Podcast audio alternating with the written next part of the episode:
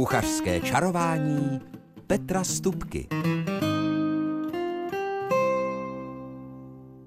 Vzhledem k tomu, že je druhý den v týdnu, tedy úterý, a posloucháte rádio našeho kraje v tomto čase, eh, tak je jisté, že se o vaši pozornost hlásí kuchařský čaroděj Petr Stupka. A dnes eh, jako hlavní téma je prasátko pašík, vepřík, chcete-li, nebo úplně jednoduše řeznicky vepřové maso. A samozřejmě uděláme si něco z krkovičky, uvaříme si ovar jako o zabíjačce. Eh, také mám pro vás takové zvláštní vylepšení klasického tradičního prejtu. A také paga, takové pagáčky pečivo, které se dříve peklo tradičně, právě v době, když byly škvarky. A to je doba masopustní, tedy současná. Tak příjemný poslech a dobrou náladu kuchařském čarování dnes budeme především o vepřovém masu, protože je to, co si budeme povídat, veliká a hluboká tradice tady v našich krajích jíst a urůzně upravovat vepřové maso. A vzhledem k tomu, že ještě máme, myslím, nějakých 14 eh, dnů, ano, určitě 14 dnů, kdy je čas masopustu a kdy právě v dřívějších dobách hojně probíhaly zabíjačky a pochopitelně se tím pádem vařil ovar a dělali všechny ty další lahůdky, které k tomu patří tak právě proto budeme o tom vepřovém. A já jsem včera před půlnocí, věřím, že už konečně uzavřel kapitolu Vepřové maso do mé mojí nové knížky, kterou tedy píšu, ale je ještě dost času říkat k tomu, kdy bude to, ten slib ne, ne, není jasný, to bude záležet na tom, jak mi to půjde. Každopádně eh, ta knížka je takovým, takovým nápadníkem, co všechno se dá udělat třeba s pečeným masem v troubě. A tak jsem si vytisknul ten text eh, a schválně poslouchejte tak eh, kus plece, krkovičky, bůčku, případně i kýty, jak kdo chce, eh, tak ten můžete upravit různě. Všeobecně k tomu ale platí pravidlo. Pečte nejprve při mírné teplotě a dupejke a pod, pod pokličkou ideálně takže to maso se v té první fázi propařuje víc, bych řekl, dusí než peče a tu teplotu právě proto tam dávám podle toho, kolik mám času, ale nejvýš tak 130, 140. A až když, a horkým vzduchem peču, a až když už to maso je jako ono, takové to dobré maso ze zabíjačky, to v pekáči trošku přibyde. Znáte to, prostě ta šťáva se v něm úplně nádherně jakoby, jakoby rozbují. Tak ta, a když, když už opravdu je to propečené, to maso, tak teprve potom sundám ten horní pekáč a dopékám to zostrá na 180, 190 klidně, tak aby se to opeklo, ale ne spálilo pochopitelně.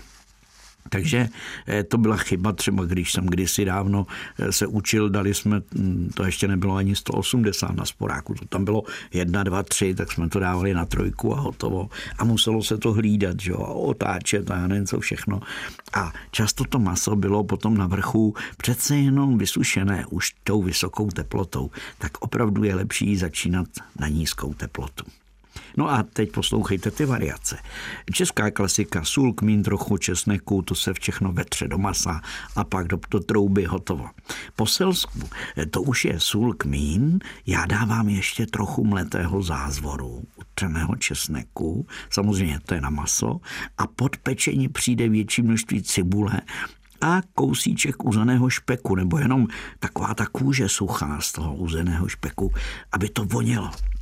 No, potom dělám velice rád něco vepřového na divoko, kdy vlastně to maso špikuju, jako kdybych měl divočáka nebo nějakou slaninu. Pochopitelně osolím a potom je tam kořenová zelenina, cibule, divoké koření, malinko to podleju vodou, případně můžete to udělat jako na zámku, někde trošku vína, ale nemusíte a šup do trouby a pěkně zvolná a potom ta zelenina v té šťávičce v tom výpeku, to je lahůdka. No a jen pro zajímavost, v Itálii, když pečou eh, třeba kotlet, oni pečou celou tu pečení, jako říkají tomu vepřový hřbet, tak oni samozřejmě tu, ne, ne z kůží, ale s tou vrstvou tuku, tak tu vrchní část tuku prořežou na proužky nebo na kostičky nebo jako na šikmo různě, osolí to a to maso potom dávají samozřejmě do trouby a pod to maso dávají česnek a to poměrně hodně, na hrubo nakrájenou cibuli, přidávají tam šalvěj a rozmarín a podlévají to bílým vínem. Ale co je ještě zajímavé, oni pod to maso do toho pekáče dávají na kostičky nakrájené syrové sádlo, aby ta šťáva potom, až se to všechno vypeče a rozpeče, aby byla dostatečně tučná a výborná. Už jsme zapomněli dělat vepřovou z jablky. Eh, v Americe to je pořád ještě jedna z takových dost velkých tradic, nejenom u, Evropanů, kteří tam eh, se usídlili, ale každopádně stojí to za to. Sůl, rozmarín, tymián, trošku jalovce, to dám jako na maso a pod maso, cibuli samozřejmě a jablka nakrájená jen tak na hrubo na osminky. A trochu bílého vína nebo jablečného moštu na podlití a třeba v Anglii dávají takzvaný ten sídr, to znamená, že to je ten kvašený nápoj, vlastně takové ovocné víno, bychom mohli říct. A e, tohle to pečete. Někdo dává i trochu cukru, ale každopádně já v tom rád ke konci pečení přidám třeba sušené nebo nějaké kompotované ovoce. Naposledy jsem tam přidal hruškový kompot a úplně nakonec brusinky. A v té šťávičce, která je slaná, vypečená a trošku jako na sladkou kyselá s tím podle těch jablek, které se mezi tím úplně rozpečou, to vám byla také velká dobrota.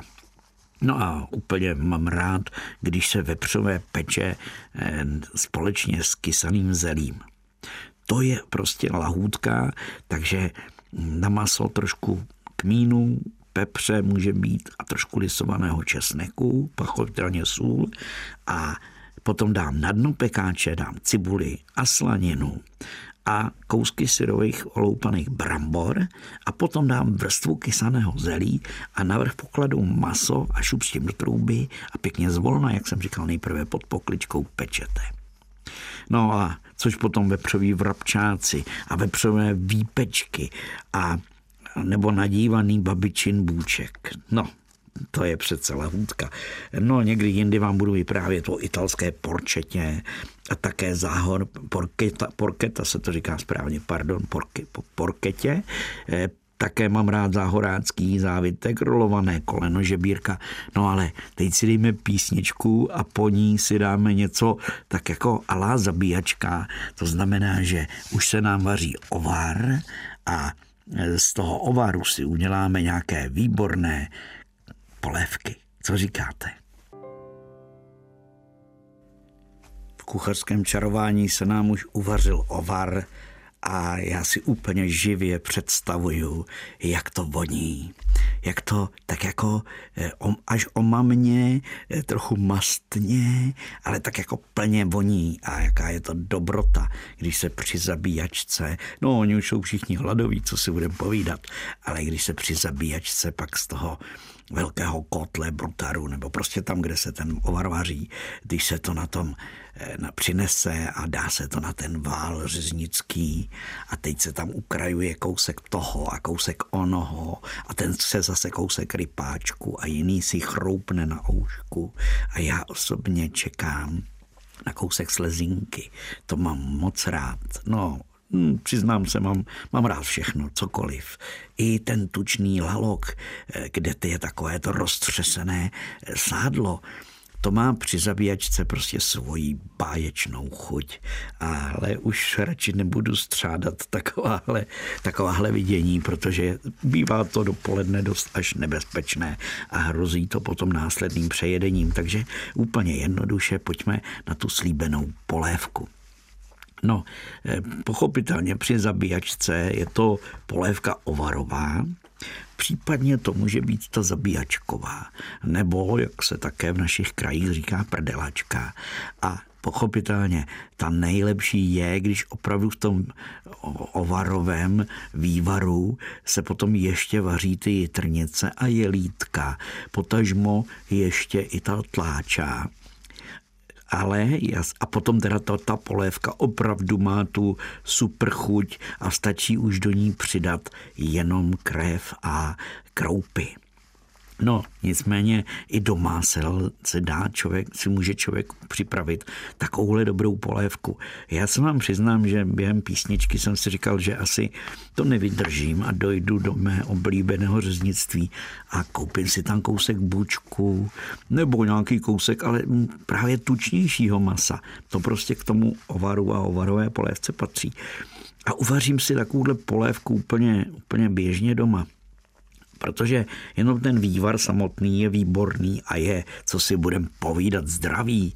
Eh, dokonce i čínská medicína říká, že to je, že to je opravdu velice důležitá jakoby mm, látka, když ten silný vepřový vývar jíme, takže nám to pomáhá, zesiluje to ten náš jin a tak dál, ale nebudem z toho dělat apatiku. Vrátíme se k polévce jako takové. Já si myslím, že k té ovarové polévce, když ji zmíním jako první, určitě patří, určitě patří eh, k mí. Někdy ten ovar se nevaří, na té zabíjačce se nedává, nebo vaří, ale nedává se do něj žádná sůl, žádné koření, někde něco dávají, to už záleží na zvicích, ale z pravidla vám majstr řeznický řekne, nic tam nedávej, protože potom vlastně to budeme takhle a takhle a takhle a takhle používat a všechno si to ochutíme, jak budeme potřebovat, aby jsme si to tady hned na začátku nezabili nějakým novým kořením, které se v tom bude dlouho vařit. Takže eh, doma, když bych si vařil jen takhle tu ovarovou polévku, tak bych tam klidně dal eh, trochu celého pepře, toho zmíněného nového koření a dal bych tam eh, určitě kmín do té polévky, když se vaří a případně i bubkový list někde eh, mají rádi, že do toho dávají i do té polévky. Jedl jsem to eh, třeba v Rakousku, že dávají i hřebíček a nakonec do toho přidávají ještě trošku mletého pepře a muškátového oříšku. Takže ta polévka je taková navoněná, ale mm, buďme doma, já prostě do té polévky nakonec dám pěkně rozemnu majoránku. Ale až nakonec, protože kdybyste majoránku vařili v tom vývaru od začátku, tak by to stálo za prd. Eh, nebo ona by tam nebyla znát, že jo. Ona je znát až nakonec. Tady ty natě, to je třeba přidávat až nakonec. No a eh, celou tu kompozici pochopitelně dotvoří ještě při tom vaření eh, česnek a cibule přímo a potom ještě dám třený syrový česnek až do té polévky na závěr. Ne, aby to byla česnečka, jen takovou, jak se říká, přiznávku, jen trošku. A to vlastně je vykouzlená ta chuť eh, té samotné, eh, řekněme, ovarové polévky a potom, pochopitelně, máte-li krupky, tak proč je nedat? Ale v ovarové polévce je fajn, když se do ní nakrají na malé kostičky oškrbané, předem oškrbané brambory a nechají se tam vařit. A eh, potom se do toho přidá, nebo babička dělávala takovou ovarovou, že do ní dávala jenom, jenom krupici, pšeničnou krupici a ještě do ní mrskla jedno vajíčko a bylo to. Takže takováhle silná posilující polévka, ta prostě se do tohohle toho času patří. No a abych z ní udělal opravdu takovou tu pravou zabíjačkovou, tak stačí, abych si koupil ještě v tom řeznictví k tomu jednu větrničku, případně i jelítko, kdo má jak rád. No a to už jenom stačí pak rozříznout, vymáčknout do té polévky, nebo to tam nechat klidně takhle rozříznutou tu větrnici celou povařit a máte, máte prdelečko, jak se patří. No, ty kroupy můžete nahradit pohankou, protože pohanka kroupa je vařená během chvilky, nemusíte ji vařit předem a také nemá tu vlastnost, že by tu polévku potom kazila. Znáte to, kroupy se dávaly, vařily zvlášť a nechávaly zvlášť od té polévky, protože mají takovou vlastnost, že jsou dlouhoživé, když to řeknu takhle kuchařsky a když je necháte ležet v polévce, tak by jí mohli začít v ní kvasit. No a to přece nechceme aby jsme si takový dobrý vývar zkazili. A jen pro zajímavost, eh, než ještě si dáme písničku, tak si představte, že prasata jako taková se chovala eh, v našich eh, tady poměrech střední Evropy už před deseti, možná i více lety. deseti tisíci, tedy abych to řekl správně. A tedy, když to zase řeknu ještě jinak historicky, v mladší době kamene. To je prostě prokázáno. A nejenom tady u nás v Evropě, ale i všude v Ázii byli divočáci, které si prostě a jednoduše lidé z lesů tak jako, tak jako ochočili a začali je cíleně chovat. Samozřejmě, že je neměli ve chlívku, oni ale měli nějakou ohrádku a dávali jim něco žrát, takže ty prasata se drželi v okolí. A v dlouhé, dlouhé roky, tisíce let to bylo takhle, až vlastně k takovému tomu šlechtění, kdy se vyšlechtilo opravdu takové to bílé landrase, je, se jmenuje ten, ten nebo large white, říkají angličani, nebo než se vyšlechtilo nějaké to přeštické bílo strakaté, tak to trvalo, to trvá posledních 200-300 let, protože až někdy v 18. století, když do Anglie přivezli z Číny prasátka, tak začalo šlechtění a začalo se teprve v této době objevovat eh, to prase trošku jiné, než jako známe divočáka. Ostatně k tomu divočáku je nejbližší eh, mangalika, mangalica nebo mangalika, která je takové to maďarské chlupaté prasátko. Tak to jsem se dočetl v knihách, že je vyšlechtěné poměrně málo. A mohl bych vám vyprávět ještě o černém iberijském, jak se pěkně eh, popásá a žere žaludy. Ale to nechme na jiné kuchařské čarování. Teď si jdeme písničku a po ní eh, ten slíbený prejt trošku jinak. V kuchařském čarování teď nás čeká prejt jitrticový nebo také někde jaternicový, anebo to může být i jelítkový prejt, nebo jenom ten světlý a tmavý, jak chcete. Já vím, je to velice tučný pokrm, ale když k němu máte ty čerstvě uvařené brambůrky a zelí, kysané zelí, pěkně takové ostřejší, tak je to prostě a jednoduše také báseň v puse nebo v hubě jak říkával můj děda. A um, mám, zrovna nedávno se mě někdo ptal, jaké je to správné zabíjačkové koření. A já jsem říkal, no to je podle rodiny, podle řezníka, podle zvyku, tradice, nebo podle firmy, která ho vyrábí. A je to vždycky taková velká a krásná alchymie.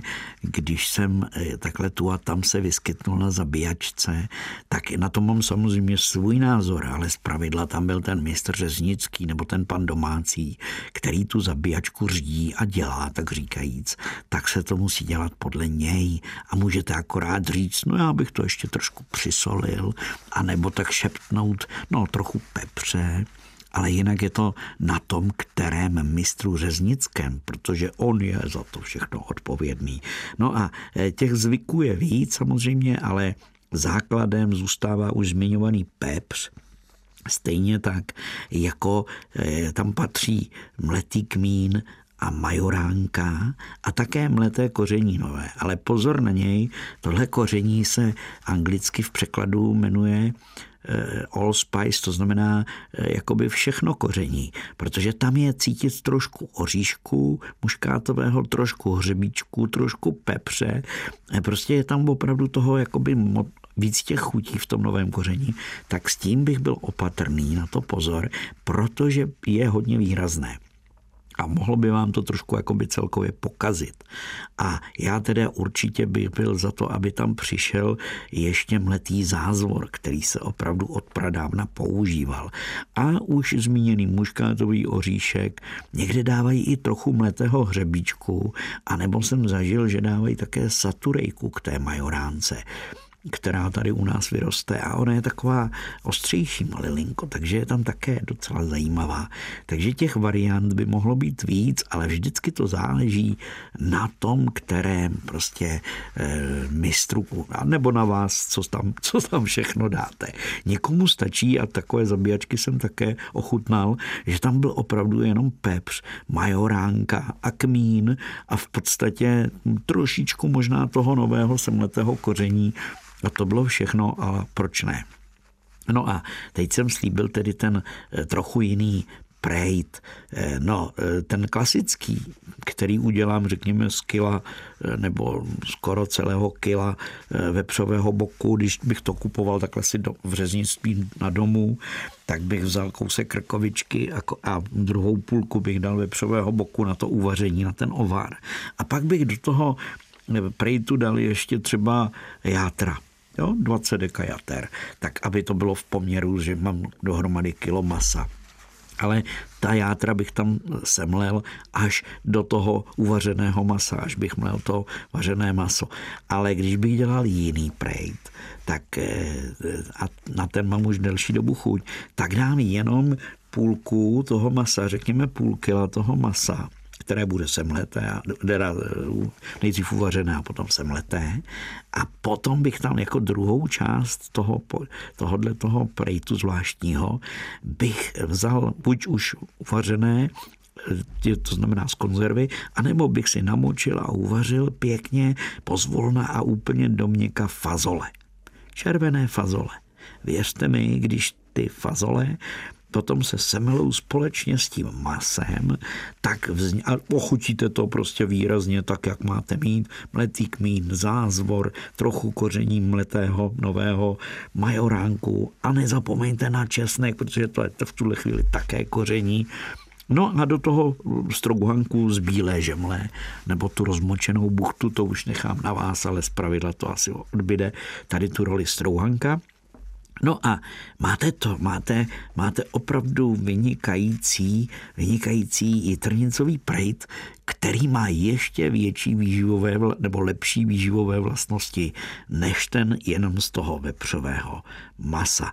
Takže fazole jako taková, já jsem dokonce dělal i něco alá prejt, kdy tam byla pohanka, lámanka a v semleté rozmixované fazole a věřte mi, že to bylo ochucené tak, tak stejně jako to vepřové, že to chutnalo jako prejt, jako kdyby byl opravdu jitrnicový prejt, ale bylo to pro vegetariány a oni sami říkali, my ti nevěříme, my to jíst nebudeme, to vypadá jako maso, to prostě nebude dobré. A bylo to dobré a snědli to. Takže to je téma prejt trošku jinak. Nicméně, eh, když se ho koupíte u řezníka a víte, že to dělá dobře, tak je to také, také dobrá večeře nebo oběd. No a Teďko mám tady před sebou recept, také slibovaný na ty škvarkové pagáčky.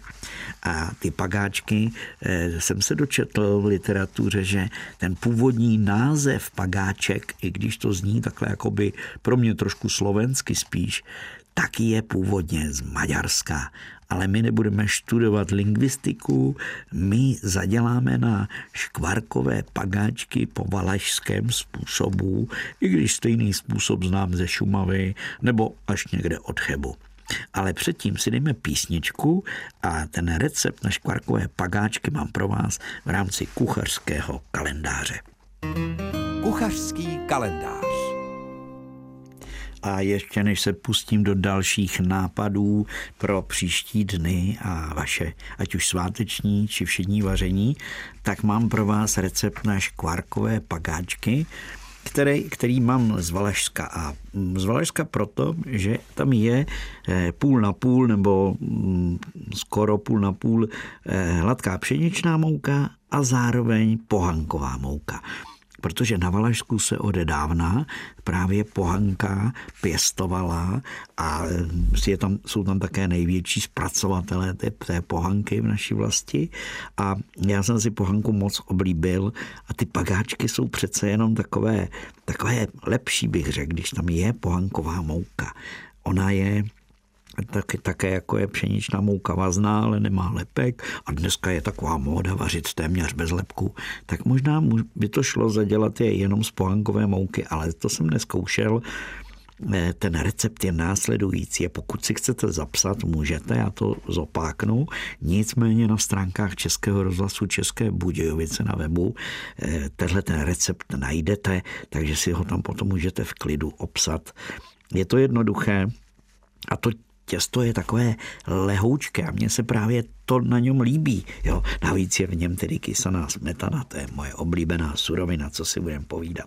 Takže nějakých na ty pagáčky na menší porci potřebujete nějakých čtvrt kila mouky, z toho 150 hladké pšeničné, když dáte polohrubou, nic se neděje, a 100 gramů té pohankové mouky jedna lžička soli a lžička cukru, takhle to tady je přímo napsané.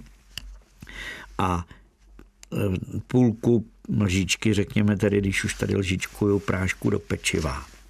Jedno vajíčko a jedna lžička octa. Ten ocet je důležitý, protože když se dostane ocet k té pšeničné mouce, k tomu lepku, tak se to těsto stane tažnější, pružnější a to je pro tohleto měkké těsto, které nám vznikne, docela důležité. No a ještě samozřejmě, když je to e, škvarkový pagáček, tak tam patří nějakých 100 gramů pokrájených škvarků, ta hospodyně, která mi tenhle ten recept dávala, tak Maruška to dělala tak, že ty škvarky měla v sádle nakrájené, měla takovou jakoby nadrobno škvarky se sádlem, takže se, já jsem si k tomu receptu přidal ještě jednu lžíci vepřového sádla, když budete mít samostatně škvarky, to je nějakých 50 gramů. Takže 150 gramů sádla a pokrájených škvarků. Můžou být, mohou být i semleté. Záleží na vás potom, jestli v tom pagáčku chcete, aby ten škvarek byl cítit. Tak ho nechte větší kousek a když, aby tam jakoby zmizel, tak eh, to můžete klidně mít semleté. No a 150 gramů zakysané smetany. A pozor, tohle je recept opravdu takový, takový echt selský, protože tam ještě patří buď sádlo, ale Mařenka používala máslo, které se potom roztírá, měkké máslo, nebo i rozpuštěné se potírá na rozváleném těstě, ale k tomu se dostaneme. K ochucení sůl, kmín, já dávám ještě různá semínka do toho rád, ať už tedy lněné nebo i dýňové a tak dál, ale to už nechám na vás. Tak a potom, teď jak na to, jak je uděláme. Ono je to velice jednoduché. Eh, kromě semínek a másla nebo toho sádla na to potírání dáte všechny suroviny do jedné misky a pěkně důkladně všechno promačkáte. Ono to promačkáním jde nejlépe zamíchat. Můžete to samozřejmě udělat v nějakém strojku, robotu či podobné mašině. A vznikne vám opravdu měkké těsto, které je, co si budeme povídat, velice tučné, protože tam je kysaná smetana, je tam 150 gramů eh, toho sádla až kvarků, jo, a pak je tam jenom čtvrt kila eh, té mouky, teda no dohromady pšeničné a pohankové. Takže to je to opravdu taková jenom taková pěkná hmota. A vy vlastně tohleto, tohleto těsto ideálně necháte odpočinout chvíli a potom se na vále, pomoučeném vále, rozvaj, rozválí na placku. Ta placka se potře právě tím rozpuštěným máslem, nebo i sádlem, ale Maruška říkala, máslo je máslo, Péťo. No a to těsto se potom několikrát přeloží. To znamená, že se eh, složí, jak, jako když děláte listové těsto, tak z jedné na, na třetiny to skládám, ten plát z jedné, z druhé strany, ze zhora a ze spoda. Pěkně se to umáčkne a nechá se to zabalené zase v mikrotenovém sáčku nebo v tom v refolii, pěkně v lednici zase klidně hodinu. Maruška to dělala den dopředu a potom teprve eh, tohle ten pagáček eh, dávala péct. Takže a to uzrálé těsto se zase rozválí, případně zase potře máslem a přeloží se už třeba jenom na polovinu. Jo? A potom e, vlastně se z toho krájí buď čtverečky, nebo obdelníčky, nebo někde ta host, hospodyně e, kulatým vykrajovátkem z toho udělá kolečka No a tyhle ty kolečka nebo tvary, které neděláte, ty budoucí pagáčky, potřete na vrch rošlehaným vajíčkem, posypete případně semínky nebo i koření, někdo dá i hrubou sůl, záleží na vás a všechno naskládáte na plech s pečicím papírem a pečete v troubě stačí 170 stupňů, 160, 170 stupňů, pěkně do zlatová, ono to krásně naběhne a věřte mi, s takovým zeleným salátem, To je velikánská dobrota. Tak, no a co si budem povídat, hned k tomu bych si dal sklenici čerstvě načepovaného piva. No ale eh, to bývá v hospodě, takže eh, dobře, dám si lahvové. Nicméně i v jedné restauraci nedaleko Prahy, eh, mezi Prahou a Slaným, když to takhle nazvu, tam jsem dělal poradenství před lety a tam jsem právě naučil tyhle ty škvarkové pagáče a ten kuchař, když jsme se potom asi po půl roce viděli, mi říkal, ty jsi mi zavářil čověče, já jsem tady úplně pagáčkový pekař, já tady obden peču pagáčky, protože všichni to k tomu pivu tady chtějí. No aby ne, když se to eh, rozpouští blahem, samým blahem v puse. A když to tím hořkým mokem zalejeme, co si budeme povídat. Tak a teď už tedy k dalšímu kuchařskému kalendáři. Mám tady rybičkovou pomazánku nebo nějaký rybí salát k večeři. No, ať už bude ze sardinek, a nebo také dělám rád z rybího file, které povařím kraťonce, ale může být i tu nějak z konzervy pěkně a k tomu nějaká zeleninka, bude z toho takový salát s tuňákem, případně s těstovinou. Přibíraná zelnice. To je také výborná záležitost do téhleté doby a Eh, můj kamarád František, eh, který bydlí v Řásné nedaleko, nedaleko Telče, tak ten dělá z kysaného zelí, ale dává do ní právě ještě škvarky, cibuli, kmín a samozřejmě k tomu jsou šťouchané brambory s cibulkou a pěkně do zlatova upečenou na sádle. Takže zelnice, to je prostě do, výborná polévka. No a zmínil jsem těstoviny a těstoviny třeba budeme mít k obědu i dneska u nás doma když je teda někdo uvaří, snad to stihnu. A mám je rád třeba jenom, když se udělá takový ty dušený pórek a může tam být kousek slaniny i nemusí a potom navrch jenom nastrouhaný sír, já mám nejradši parmazán, ale může to být i normální běžný tvrdý sír a je to lahůdka. A e, co takový masový závitek? Já už jsem toho vepřového měl dneska hodně, tak může to být variace z nějakého drůbežího masa, ale ať říká, kdo chce, co chce. Já bych pořád preferoval krkovičku, pěkně bych ji e, naklepal, posolil, pokmínoval a pak bych si na pánvičce zvlášť rozpek špek, cibulku, přidal k tomu zelí a to zelí kysané, překrájené a s tímhle tou náplní bych nakráje, naplnil ten plátek a pak ho dal pěkně pec do trouby, říkám tomu záhorácký závitek a oni se udělají v tom pekáči z těch plátků takové jako buchtičky a představte si, že to je buchtička vepřová plněná zelím. K tomu už stačí jenom kousek eh, brambory a máte dobrotu na talíři. No a něco sladkého, protože ty pagáčky byly naslano, tak eh, což si takhle zkusit eh, masopustní boží milosti. To je taky jednoduché, protože těsto uděláte jednoduše. Já dělám takové zase, buď použiju jogurt nebo kysanou smetanu a eh, trošičku zase vína, ještě aby to bylo jako nakyslé a potom už to je jednoduché těsto, které vyválíte, nakrájíte na nějaké proužky a šup s ním do mastku a usmažené, posypané cukrem a s kořicí, no to je prostě masopustní dobrota, tak to vyzkoušejte. Nepočítal jsem, jestli těch nápadů bylo sedm, ale to už eh, necháme případně na jindy. Eh, proto dnešní rozhlasové kuchařské čarování je to všechno. No a nezapomeňte, že vepřové je sice dobré, ale tím nejlepším kořením ze všeho je trochu radosti a trošku třeba i víc smíchu. Tak se právě tímhle kořeníčkem nezapomeňte den co den trošku ochutit. To vám přejí ti, kdo v posledním lednovém dnu pro vás čarovali. U technického pultu to byl Honza Simota a u mikrofonu ve studiu Českého rozhlasu České Budějovice kucharský čaroděj Petr Stupka. thank you